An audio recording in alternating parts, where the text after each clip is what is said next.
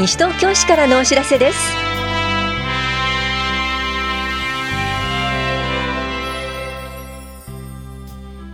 今日は空き家の管理にお困りの方へ。労働者向けセミナー基礎からじっくり学びたい働く人のための企業分析などについてお知らせします。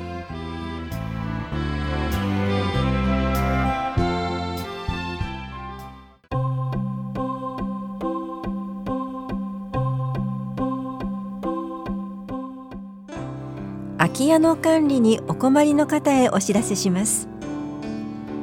空き家の発生を抑制するための特例措置として相続した空き家の譲渡所得を3000万円まで控除する特例措置が延長拡充されました。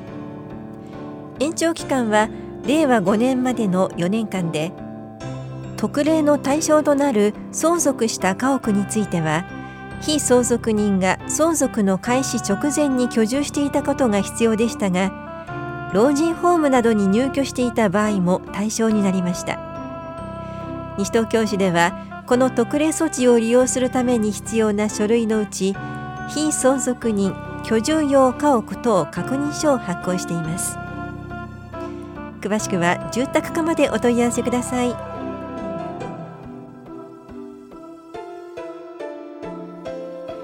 労働者向けセミナー労働条件交渉などに役立てるために基礎からじっくり学びたい働く人のための企業分析のお知らせです。明治大学大学院教授の山口藤夫さんを講師に迎え2月13日木曜日は経営分析の基礎知識ケースを用いた財務諸表の読み方。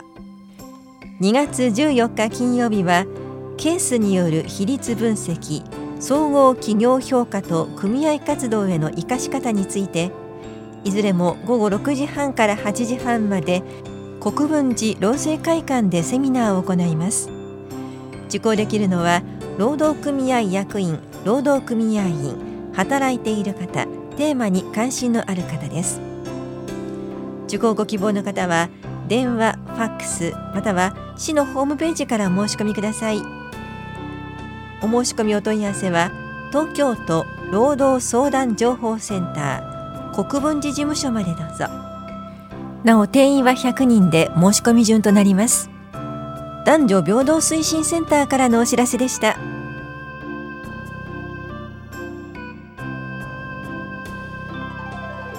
2月から税の申告が始まります。東村山税務署では申告期間の2月17日から3月16日まで申告書作成会場を開設します。ただし初日と最終週は特に混雑しますので混雑緩和にご協力ください。この期間以外に税務署の申告書作成会場はありませんので申告書の作成相談のための来所はご遠慮ください。受付期間は午前8時半から午後4時までになります。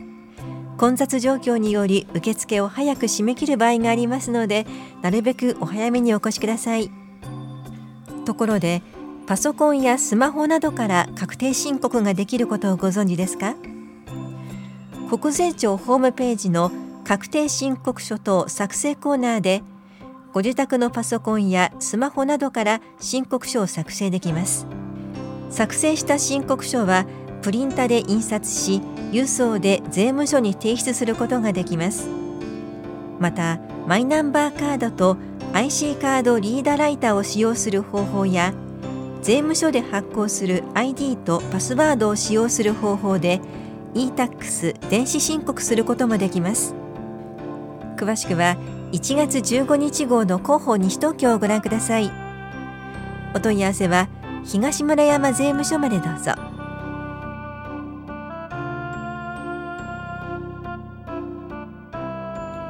離乳食講習会ステップのお知らせです。市内在住の6ヶ月から9ヶ月までの乳児と保護者を対象に離乳食の中期食から後期食のお話非食歯科の話をします。この講座は2月27日木曜日。午後1時15分から3時まで田梨総合福祉センターで行われます。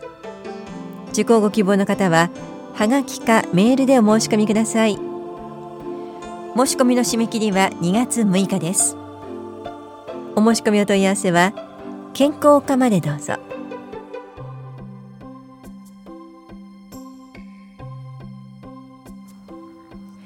西東京シャキシャキ体操パート1講座のお知らせです。初心者大歓迎。足の筋力やバランス能力を向上させましょう。この講座は西東京市在住で立位が取れる方を対象に2月4日火曜日午前10時から11時半まで田梨総合福祉センターで行われます。受講ご希望の方は前の日までに電話でお申し込みください。なお7人以上で出張講座も実施します。お申し込み問い合わせは健康課までどうぞ。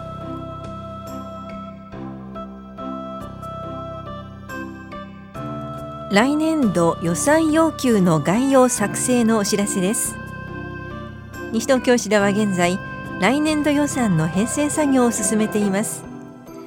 各課などからの予算要求を取りまとめた来年度の予算要求の概要は棚視聴者3階の財政課情報公開コーナーと市のホームページで配布しています。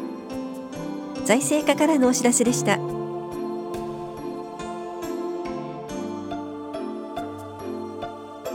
栄養食生活相談のお知らせです。市内在住の方を対象に肥満や糖尿病などの生活習慣病予防の食事などについて管理栄養士による相談を行います。2月18日火曜日午前9時から正午まで田梨総合福祉センターで行われます。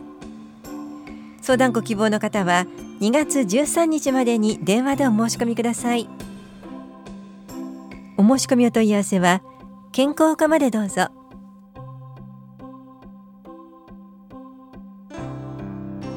仕事と家庭の両立について女性起業家に聞くワークライフバランスのお知らせです。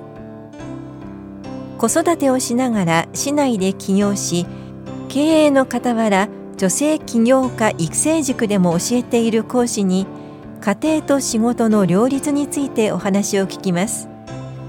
この講座はネイルサロン経営者の宮本真帆さんを講師に迎え2月25日火曜日午前10時から正午まで住吉会館ルピナスで行われます。保育もあります。受講ご希望の方は保育の有無などを明記の上電話かメールでお申し込みください。なお定員は30人保育は15人までで申し込み順となります。お申し込みお問い合わせは男女平等推進センターワークライフバランス講座までどうぞ。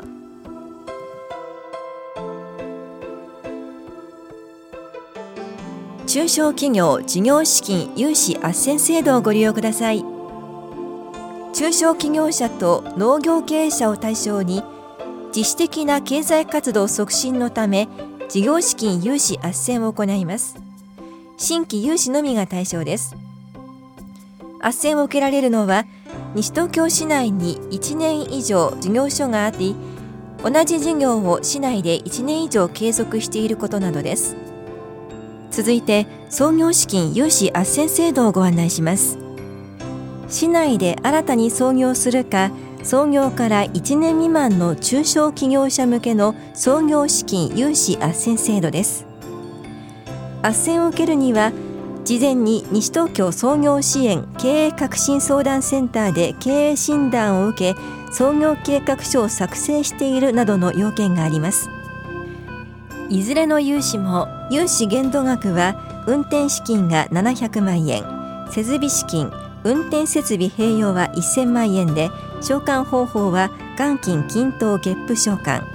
償還期間は運転資金が5年以内設備資金と運転設備併用は7年以内です。借受者の負担率は年0.980%となります。なお創業資金融資斡旋制度に特定創業メニューが加わりました。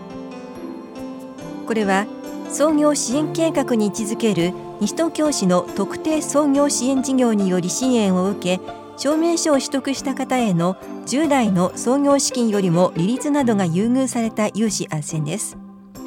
資金の限度額などはこれまでの創業資金融資斡旋制度と同じですが借受者の負担率は年0.580%となります。申し込みは随時受け付けています。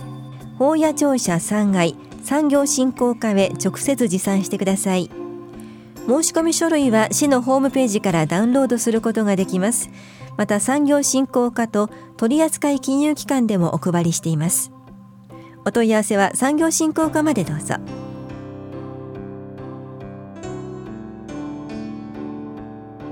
シニア世代の閉じこもり予防にはつらつサロンのお知らせです。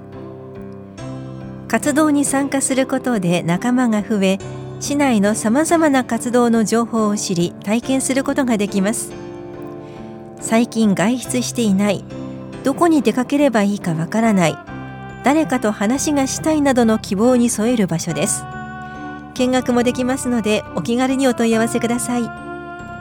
住吉老人福祉センターでは月曜日午前ひばりが丘福祉会館は月曜日午後下法屋福祉会館は木曜日午前老人福祉センターは木曜日午後新町福祉会館は金曜日午前藤町福祉会館は金曜日の午後に開催しています。いずれも午前は9時15分から11時半まで午後は1時半から3時45分までです。外出機会の少ない市内在住の65歳以上の方を対象におしゃべり脳トレ趣味活動簡単な体操バス外出などを行っています。ただし介護保険の認定者はご遠慮ください。お申し込みお問い合わせは社会福祉協議会までどうぞ。高齢者支援課からのお知らせでした。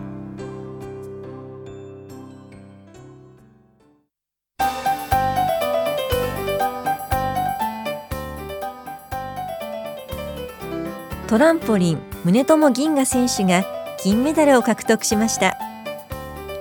野党第二小学校卒業の PR 親善大使である宗友銀河選手が12月に有明体操競技場で行われた第34回世界トランポリン競技選手権大会男子シンクロナイズドで金メダルを獲得しました。皆さんの熱い応援をよろしくお願いします。スポーツ振興課からのお知らせでした。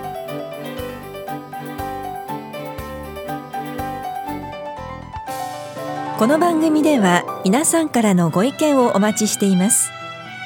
FM 西東京西東京市からのお知らせ係までお寄せください。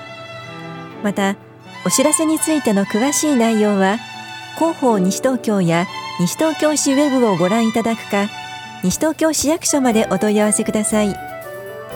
電話番号は042-464-1311 042 464-1311番です。以上西東京市からのお知らせ。亀井さゆりでした。